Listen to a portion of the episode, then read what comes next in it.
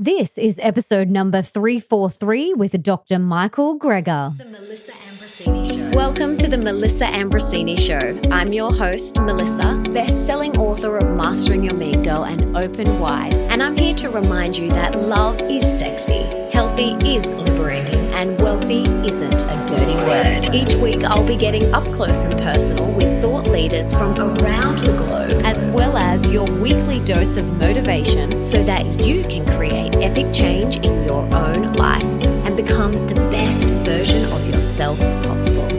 Are you ready, beautiful? This episode is brought to you by the Institute for Integrative Nutrition, also known as IIN. I studied at IIN in 2011 and it honestly changed my life. No joke. Not only did it give me the tools that I was desiring to reclaim my health after experiencing severe burnout and ending up in hospital, which you can read all about in my first book, Mastering Your Mean Girl, but it set me on my career path that I'm on now. It also lit a fire in my belly for helping others and being of service.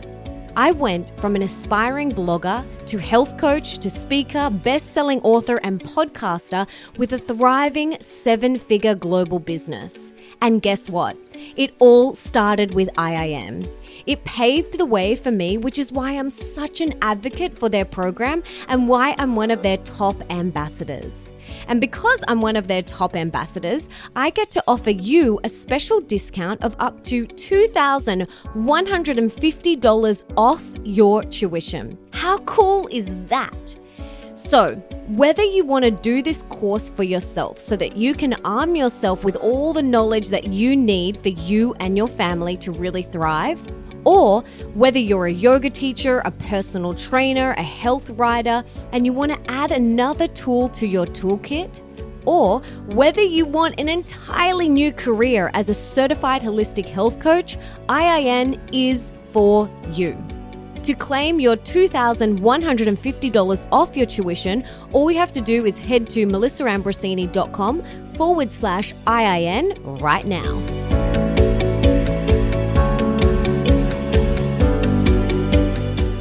A founding member and fellow of the American College of Lifestyle Medicine, Dr. Michael Greger is a physician, New York Times best-selling author, and internationally recognized speaker on nutrition, food safety, and public health issues. He has lectured at the Conference of World Affairs, testified before Congress, and was invited as an expert witness in the defense of Oprah Winfrey in the infamous meat defamation trial. In 2017, he was honored with the ACLM Lifestyle Medicine Trailblazer Award. He was a graduate of Cornell University School of Agriculture and Tufts University School of Medicine. He has videos on more than 2,000 health topics freely available at nutritionfacts.org, with new videos and articles uploaded every day. All the proceeds he receives from his books, DVDs, and speaking engagements is all donated to charities. And in today's episode, we chat about his passion for zoonotic diseases and why the inhumane treatment of animals is at the root problem of historical virus outbreaks. How COVID 19 is different from the flu, and why it has impacted entire countries in such a polarizing way why staying outside is safer than social distancing inside, the true flaws of the current testing, and why the worldwide cases of COVID 19 just keep increasing, the possibility of herd immunity and how long it will take for us to achieve it. All you need to know about the COVID 19 vaccine's current development and future safety, how to prevent getting COVID 19, why effective disease prevention actually starts on your plate, plus so much more. This is such an important and timely episode that everyone needs to listen to. This is Dr. Michael Greger's second time on the podcast, and I've brought him back because he is an expert on everything that is going on in the world right now. And for everything that we mention in today's episode, you can check out in the show notes, and that's over at melissaambrosini.com forward slash 343. But before we dive into this incredibly important conversation, I want to read the review of the week. And this week, it is a five star review from Hilary Claire titled Inspiring Podcast. And Hilary says, This is one of my go to podcasts each week. Melissa has amazing guests, and she is incredible at empowering her listeners to make a healthier life for themselves. Thank you so much, Hilary, for that beautiful review. I'm so grateful. And that is definitely one of my missions is to make everyone feel empowered to make healthier, happier choices for themselves. And as a little thank you gift to anyone who leaves me a review, I want to send you my Wildly Wealthy guided meditation. All you have to do is send a screenshot of your review to hello at Melissa Ambrosini, and I'll send that over to you. And if you want to get my Bursting with Love guided meditation, all you have to do is leave a review on Amazon for Mastering Your Mean Girl or Open Wide, or both, and send me a screenshot. And now, without further ado, let's bring on the one and only Dr. Michael Greger.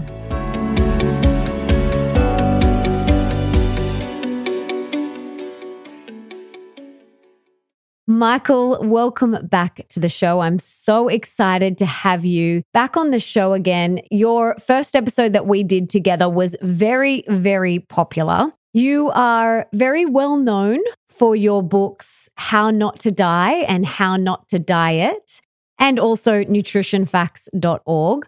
But one thing that I had no idea about you was that your original passion was in zoonotic diseases. And in 2006, you released a book called Bird Flu, a virus of our own hatching. So, can you explain how this all happened for you and how you were able to so quickly release your latest book, How to Survive a Pandemic? So, take us back. And how did this all happen for you? And why were you so fascinated on this topic? Yeah, the first half of my professional life was devoted to emerging infectious diseases. Over the last few decades, hundreds of pathogens have emerged at a rate unheard of in human history. I said, wait a second, emerged from where? Mostly from animals. So most of my postgraduate medical work was done at a public health hospital. This was before we had this new class of HIV drugs, before the protease inhibitor. So there's very little we can do for people. And so there was an AIDS floor where people were dying with all sorts of horrible exotic diseases. And I just kept thinking to myself, you know, when I was growing up, there was no such thing as HIV AIDS. And so where did it come from? And it turns out that HIV um, has been blamed on the butchering of primates and the bushmeat trade in Africa. Just like, you know, mad cow disease was because we turned cows into carnivores and cannibals. And SARS and COVID 19 been traced back to the exotic wild animal trade. You know, but our last pandemic, swine flu in 2009, arose not from some backwater wet market in Asia, but was largely made in the USA on industrial pig operations in the United States. Now, thankfully, swine flu only killed about a half million people, but the next time we might not be so lucky. Yeah, wow. Okay, so what's the difference between the flu and COVID 19? Oh, well, they're caused by different viruses. But what they share in common is that one can be infectious before showing symptoms. So, days after becoming unknowingly infected, you can feel perfectly fine, look perfectly fine, but, but be exhaling virus with every breath. That's why these physical distancing measures are so important because without sufficient mass testing, you don't know who's infected and who's not. And so you just have to try to keep everybody apart from everyone else. Mm, okay, yeah, that makes sense.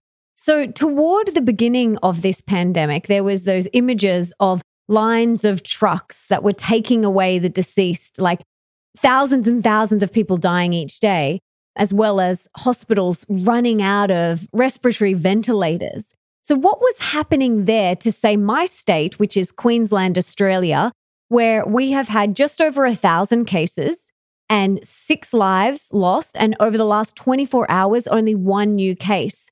So, how can there be such a huge difference? Yeah, it's really quite extraordinary. So, for example, here in the States, we're having a thousand people die nearly every day. We're getting about 2,000 new cases an hour.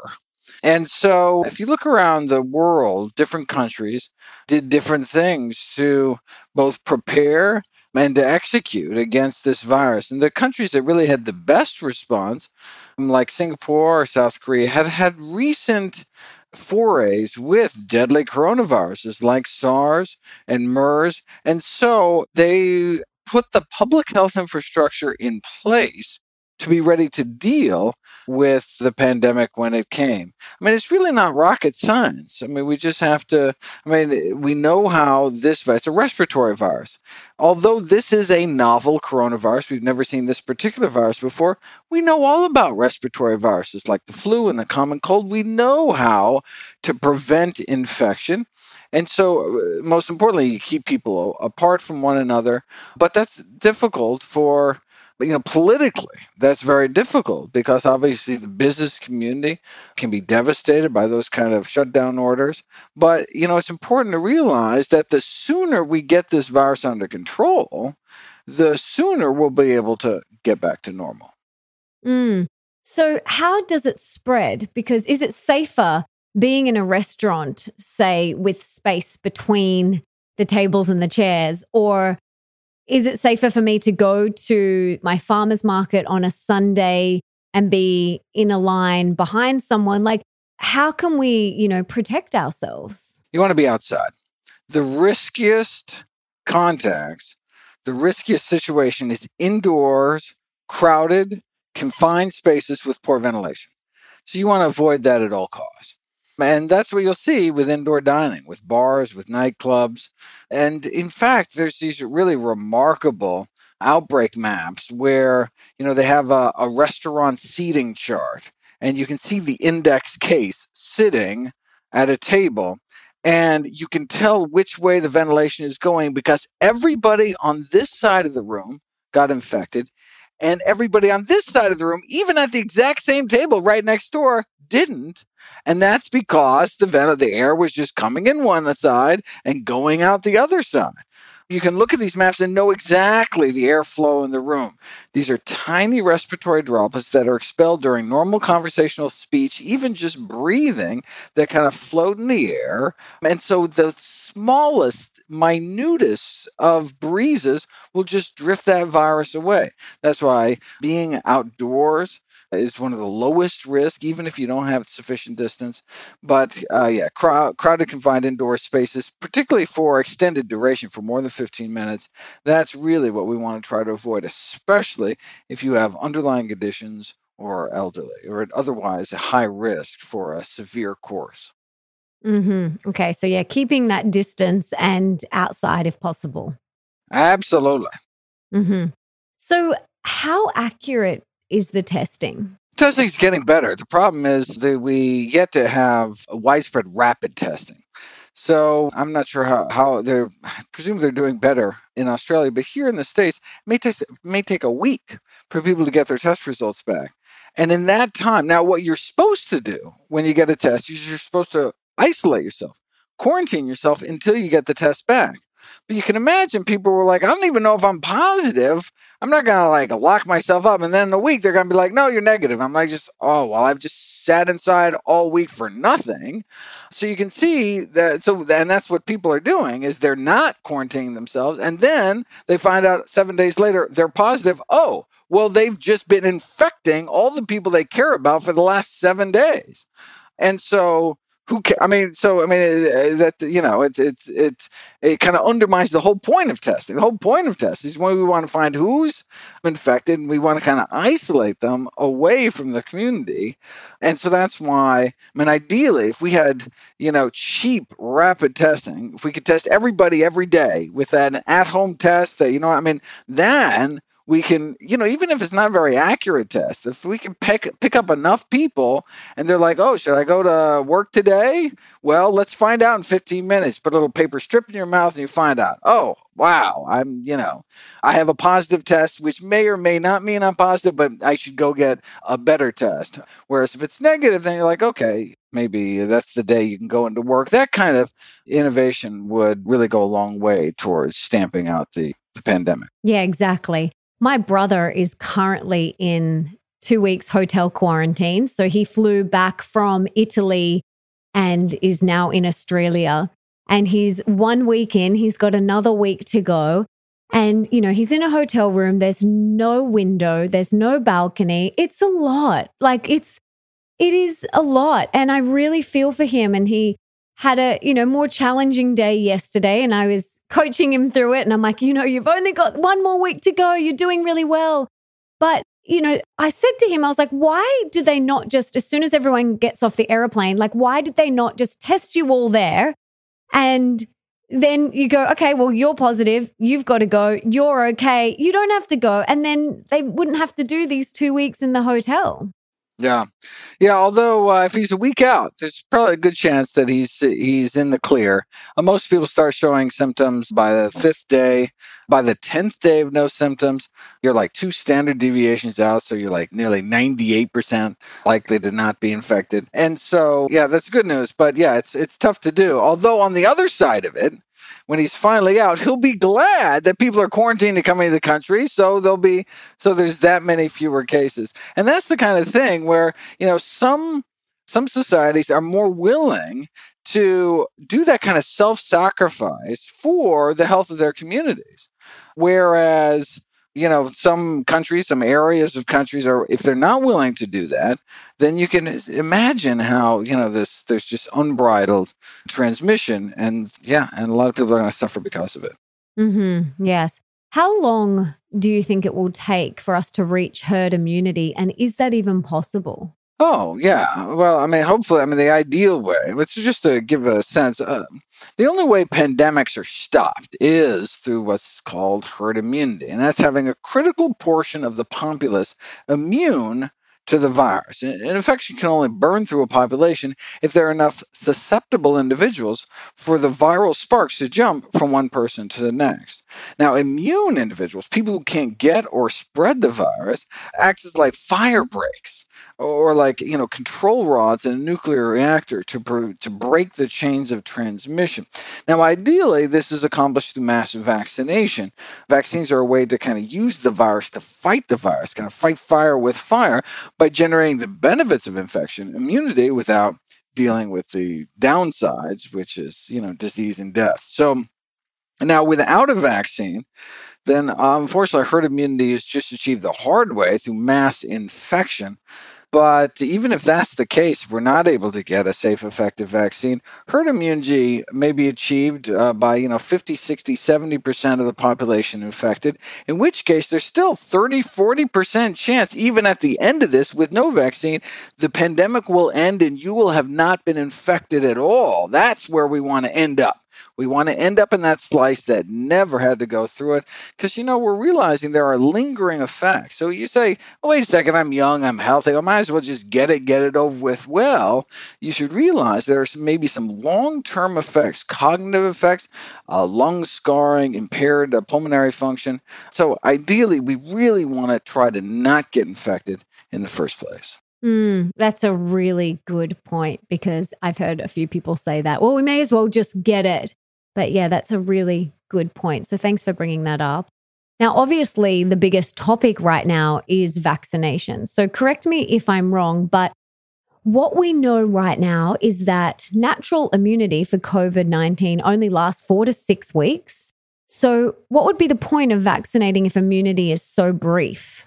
Yeah, we're not sure. So what you're talking about are some of the antibody results. There, we have multiple levels of immunity within our body that are generated by contact with an infection. One, we produce these antibodies, and we'd like to th- we'd like to have these antibodies last for a long time. But unfortunately, we're finding, ah, yeah, maybe a month or two down the road, the the antibody levels seem to be declining. But we have a second line of defense, and that's our so-called T cells. And so we have memory T cells that retain a memory of the virus and are able to attack virus infected cells and prevent further spread. And so we have some recent data on well what's happening to people's memory T cell responses. That seems to be lasting longer and we saw actually a similar scenario with SARS, where we saw a similar dip in antibody response and made us really worried about getting any kind of lasting immunity. But people's T cell responses seem to be more robust and long lasting. We're seeing a similar situation with this coronavirus. And so we are not, we have yet to see really validated cases of reinfection. And so, look, we've we're seven months out now. I mean, if people really were only getting immunity for a few months, you we'd think by now we'd have lots of people getting reinfected at this point, and we're not seeing that.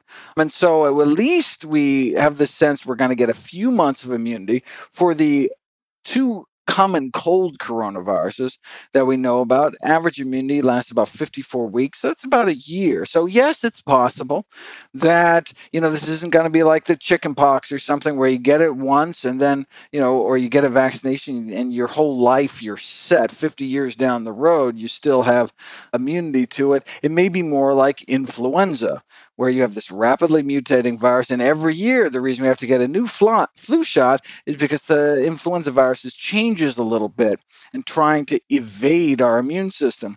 And so, yeah, we may have to, you know, get a flu shot and a coronavirus shot every year, but it's better than dealing with uh, the ravages of the pandemic. Mm-hmm. Right. And if a normal vaccine takes many years to be released, what are the chances of a COVID 19 vaccine being rushed to market, like, and it being safe and tested and, and efficient? Yeah, you know, not just years, I mean, over a decade. The average vaccine time to market over 10 years with a 94% failure rate. But what we have now is we have 100 different vaccines in the pipeline.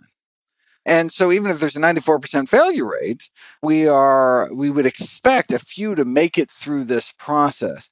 And so there's been a number of ways in which we've been able to kind of accelerate the timeline by which we're making this virus without without skipping safety protocols. So the ways we can so the way we can shorten the duration this takes without uh, compromising safety is we can start production of the of the vaccine before we even get the results of whether it's good or not. See, normally the reason it takes so long to get vaccine, you want to wait to make sure it's safe and effective before spending all the money actually producing the vaccine. But by the time, but it takes a long time because you're making literally millions of doses. And so what companies have done is they've gambled. They started to gamble. And a lot of this is with, it's not so much of a gamble because they're getting government help. They're saying, well, the preliminary results look good. We don't have absolute data yet, so we certainly couldn't release this vaccine. But the indicators look good so far. We're going to assume it's eventually going to be approved, and we're just going to start ramping up production. And so, right now, millions of doses of vaccine are being made, and it's completely possible they'll all have to go in the trash. Well, I'll just have to throw them away because it turns out, oh, it's actually not effective after all. Oh, actually, it's not safe after all. But with all eyes of the scientific community scrutinizing the safety data coming out of these trials and the demands on transparency from big pharma, I think we can be confident that any virus that does, that is produced, aside from Putin's vaccine, we can have a little where we just don't have the data, we don't have the transparency. But certainly, I would expect in in in the Western world there would just be enough critical eyes on this process to make sure sufficient efficacy and safety. Yeah, I feel like more and more people are waking up becoming more conscious. They want to know that it is going to be safe before they do it. And, and that uh, that's the way we should all be, right? With anything going into our body, whether it's a drug, an injection, a food, even you know the stuff that we put on our bodies can have effects in terms of topical things like sunscreens etc and so Absolutely, right? I mean, we we we. It's good that we're demanding fully informed consent, but I mean, eh, this is the kind of thing where you know we. It's it's hard to imagine a company getting away without you know whistleblowers you know talking about all the all the bodies in the you know buried in the back just because all eyes are on this this process yes all eyes are on it everyone is watching and waiting yeah, which is a good thing. Yeah, exactly. Absolutely. I have to interrupt this conversation to tell you about one of today's podcast sponsors, BLUblox, the only blue light glasses backed by science. Now, if you follow me on social media, you will know that I love my blue blocking glasses and I wear them every day because they help alleviate digital eye strain, keep your hormones balanced, and help you get a deeper, more restorative sleep.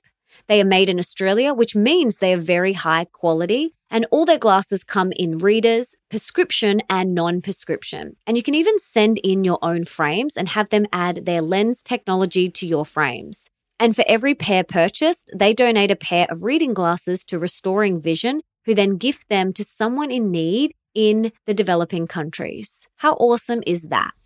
So to get 15% off, head to blublox.com. That's B L U B L O X.com and enter the code Melissa at the checkout. Now let's get back to this conversation. So outside of washing our hands and wearing masks, how can we prevent, and obviously being outside and putting some distance between us, like how else can we prevent getting COVID 19? Well, man, the best way to survive a pandemic is to prevent a pandemic in the first place. I mean, that's why I spend the bulk of the book really tracing the origins of the COVID coronavirus and finding out, you know, what we can do to prevent even greater infectious disease threats in the future. But uh, yeah, yeah, as you said, distance, distance, distance. That's really the most important thing for the current coronavirus. My concern about masks is it's going to give people a false sense of security and lull them into, you know, being inside enclosed spaces close to people, thinking they're they're protected. It's better than nothing, but mask or no mask, we really should be avoiding those kind of high risk situations. Right someone said to me that if you do have to fly at the moment, one of the things that you can do is turn the vents so they're not blowing on you, or you want them blowing on you, or something like that. No, you want them blowing on you. No, that's, yeah, blow them on your face. You want them blowing on you? Yeah, because they're HEPA filtered. Uh, yeah, so uh, so yeah. I mean, in fact, so of all indoor confined crowded spaces, airplanes are probably the, safest, and that's because the entire plane they they, they replace the the air through these HEPA filters, and so the the air that's blowing out of those little nozzles that's clean air, and so you want that in your face. So when someone walks down the aisle breathing virus, it's not going to hit you in the face because you because there's this breeze that's you know blowing it away. It's not very comfortable on a long flight to have the air blasting in your face, but look, you got a mask on, so your nose doesn't get too cold. That's definitely the way to go. Someone was also telling me there's this little device that you can wear. It's like a necklace and it's got like a little fan and it blows air up onto your face. I have never heard such a thing. Sounds adorable. Yeah. And apparently that's meant to help. And I think they're flying off the shelves at the moment because everyone's wanting to have that ventilation. Although it has to be clean ventilation, right? You don't want virus uh, blown in your face, right? I mean, so I mean that's the nice thing about the airplane is that the air coming out of those should be clean.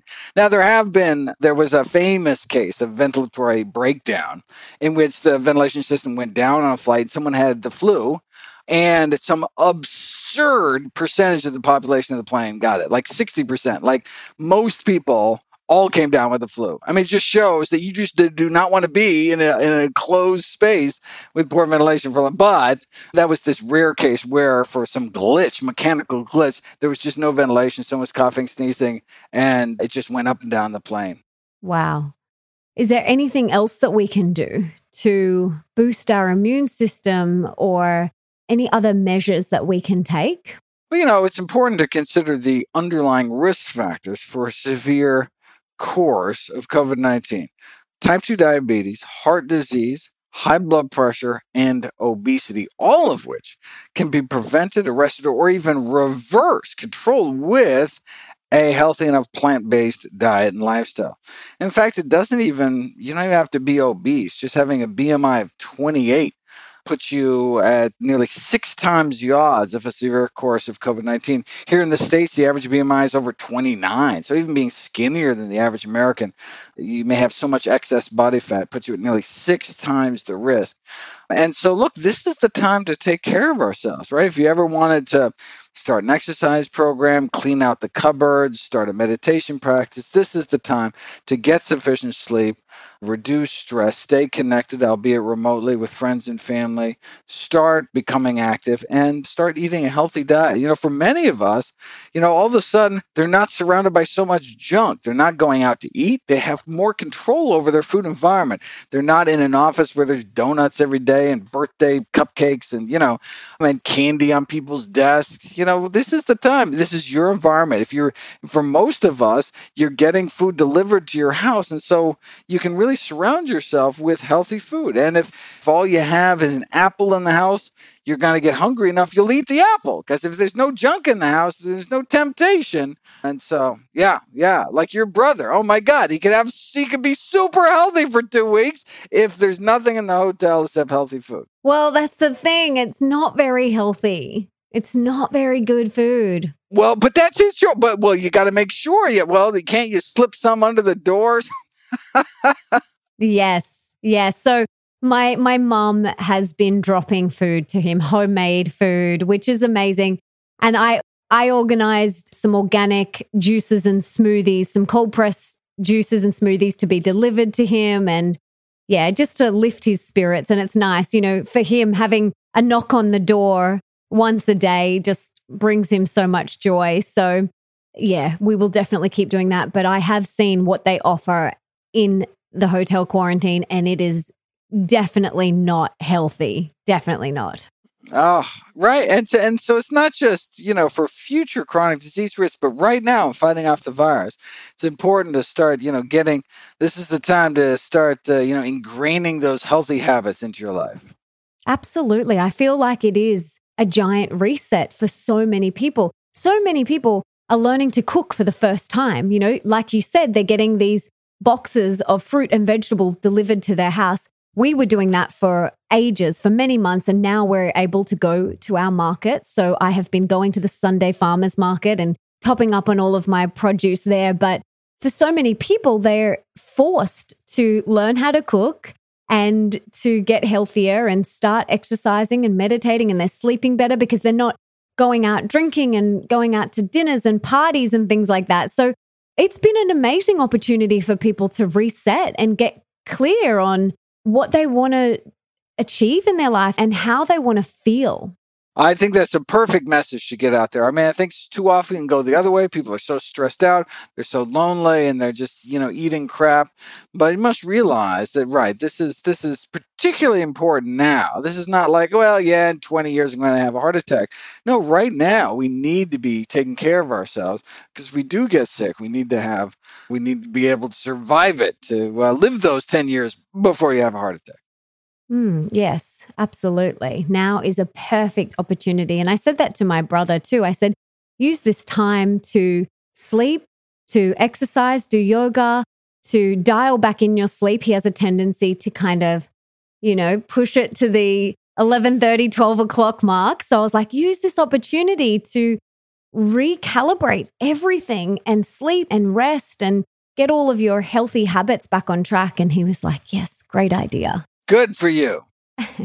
so, I would love to hear now what else can we incorporate into our life? Is there anything else? Like, are you a massive fan of meditation for really boosting our immune system and calming our nervous system? Well, you know, it's, uh, you know, this whole boosting the immune system, you know, it's important to recognize that, yes, while there are amazing studies that show, for example, simple foods can boost our immune function, like randomized, double blind, placebo controlled trials showing that eating broccoli sprouts, for example, can reduce viral loads for influenza, decrease virus induced inflammation, and boost our antiviral natural killer cell activity, all from just eating broccoli. But this isn't the flu. Unlike other common viruses, coronaviruses have not been shown to cause more severe disease in immunocompromised individuals. And you say, well, how could that be?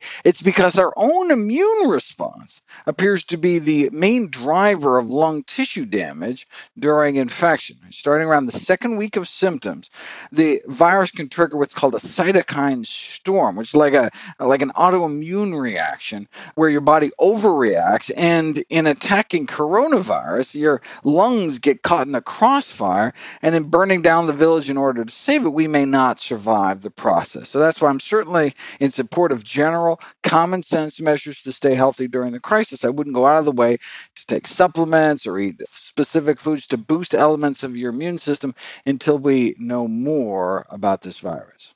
Mm-hmm. Yes. So I've got three rapid fire questions for you now. Are you ready? Let's do it. Let's do it. what is one thing that we can do today for our health? Oh my God. Well, the good news is we have tremendous power over our health, destiny, and longevity, the vast majority of premature death and disability is preventable with a plant based diet and other healthy lifestyle behaviors. So, eating healthy, number one thing we can do. In fact, according to the Global Burden of Disease Study, the largest study of disease risk factors in history, funded by the Bill and Melinda Gates Foundation, the number one cause of death in these in the in the world today is a poor diet. So it's a, it's something we have control over, and so yeah, that's the number one thing we can do is start eating eating healthier. Yes, I love it. Okay, what is one thing that we can do today for more wealth? So, more abundance in all areas of our life. More abundance. Well, we cannot, we can stop spending money on crap, right? Actually, some of the healthiest foods are actually some of the cheapest foods, like dried beans and purple cabbage and apples. And I mean, you know, so it's actually the the processed foods, certainly by the pound, are actually really quite expensive and a waste of money. And with the externalities being your health is impaired as well. And so I encourage people to learn how to cook beans and healthy whole intact grains. And the cheapest way of eating may also be the healthiest way of eating. Absolutely. And when you go to the farmers markets, often if you go toward the end of the day when they're closing, they drop their prices half price. Yeah. They don't want to take stuff back. Absolutely. That's a great tip. They don't. Yeah. So often going at the end of the day, and you'll get all of this stuff half price and it's chemical free or organic. So that's another little tip that you guys can take away. Yeah, and sometimes community supported agriculture where they people can you can get a box of produce dropped off at your door or at a local location and uh, support your local farmers and some of the freshest wonderful stuff. And sometimes you never even know what you're going to get. So all of a sudden you'll be like, "Oh, what am I going to do with tomatillos?" And you learn about all sorts of cool things you can do with tomatillos. It's a lot of fun. Yeah, exactly. And it expands your repertoire. And you got to get that diversity in your diet too. It's super important. Okay, last rapid fire. What is one thing that we can do today for more love in our life? Oh my God, we can be kind to one another. This is people, I don't know how things are. It sounds like things are much, much better in Australia, but here, people's, it's like road rage everywhere not even on the road there's there's grocery store rage and there's you know drugstore rage and people just have such a short fuse and I think this is the time to really give people the benefit of the doubt. I mean, you have no idea, you know, when someone does something rude to you, you don't have no idea what they've been going through. Maybe they just lost a loved one. This is a really, maybe they just lost their job. You know, th- this is the time to be extra special, nice to everybody around you because this is just, this is a tough time for everyone. So just bend over backwards to be kind. I think is the way to is the is the way to go really at all times but now uh, particularly so yeah absolutely it goes such a long way those random tiny acts of kindness like smiling at someone as you are in the grocery store or whatever it just they go such a long way right? As the problem with the masks is it's hard to see people smile. And so you go around and everyone just looks kind of like a, you know, stormtrooper. And so we, we we're lacking some of those some of those social cues that just you know that you, you, you, that get a sense that you don't know are they scowling at me? Are they you know I mean and and they may be smiling at you you know and so that's why again we should just always kind of jump to the conclusion that oh they're probably just everything's probably fine. It's just uh you know this uh, it's a tough time for yeah and you can still smile with your eyes. That's right yeah. You draw like a big smiley face on your mask. Exactly. That's a great idea. I love that. as long as it doesn't look like the Joker or something. Yeah. Yes, I'm sure you could probably buy some masks like that that already have a big cheesy grin on there. Uh, that's probably true. so, this has been so helpful and incredibly informative. Is there anything else that you want to share? Any last parting words of wisdom or anything else that you feel we need to know about this pandemic? Well, you know, I think it's important to recognize. I mean, I think this is, I want to make sure that we take advantage of this time of increased interest of pandemic disease to make sure that something even worse doesn't happen in the future. So this is, you know, uh, COVID-19 may be kind of the dry run we needed, the, the fire drill to wake us out of our complacency and to reform the food system before it's too late. You know, the as devastating as COVID-19 has been, the, you know, it just may be kind of a dress rehearsal for an even greater threat waiting in the wings of chickens. According to the US CDC, the leading candidate for the next pandemic after COVID 19 is a bird flu virus by the name of H7N9, which is 100 times deadlier than COVID 19. Instead of 1 in 250 cases dying, it's 40% of the people that become infected with H7N9 have died. You know, the last time a bird flu virus jumped species and triggered a pandemic, it caused the deadliest plague in history. The 1918 flu pandemic killed 50 million people. And so, look, that had a 2% mortality rate. I mean, what if we had a pandemic infecting billions where death is closer to a you know flip of a coin? But the good news is there's something we can do about it. Just as, you know, shutting down these live animal markets and the exotic animal trade may go a long way to, towards preventing the next coronavirus pandemic, reforming the way we raise domestic animals for food may help forestall the next killer flu. Because when we crowd, you know, tens of thousands of animals into these cramped, filthy football field sized sheds to lie, you know, beak to beak or snout to snout atop their own waste. It's just a breeding ground for disease. The sheer numbers of animals, the overcrowding, the stress crippling their immune systems, the, the lack of fresh air, the lack of sunlight, the, the ammonia from the decomposing waste burning their lungs. Put all these factors together, really have kind of a perfect storm environment for the emergence and spread of these so called super strains of influenza. And, you know, uh, the bottom line is that, you know, we shouldn't be risking the lives of millions of people for the sake of cheaper chicken. Mm, totally. This is why it is so important. And we can do something about it today. You can stop buying factory farmed animal products. Like if you are cutting back on your animal products is the first step. Second step is if you are going to purchase them, please make sure they are from an ethical, sustainable raised, you know, they're getting grass finished, free range, you know, those sorts of things. It's really important and something that we can all do right now. Yeah, studies show that even simple measures like providing straw bedding to pigs so they don't have the immunosuppressive stress of lying on bare concrete their whole lives has shown to decrease swine flu transmission rates, right? And so, you know, the, the animals could use a little social distancing themselves. We should give these animals a little more breathing room. Yeah, the way we raise animals has global health public eh, implications given the rise, the emergence of swine flu and uh, bird flu strains, some of which are even worse than COVID 19. And it makes sense. Like if you visualize chickens all jammed packed into a football size cage with infections and things like that. Like, do you really want to be eating that? Like, really? Do you really want to be eating that? Like, it does not sound enticing at all. Yeah. I mean, it's like being in an elevator with 5,000 people and someone sneezes. I mean, it's just, I mean, this is just, this is how uh, diseases spread.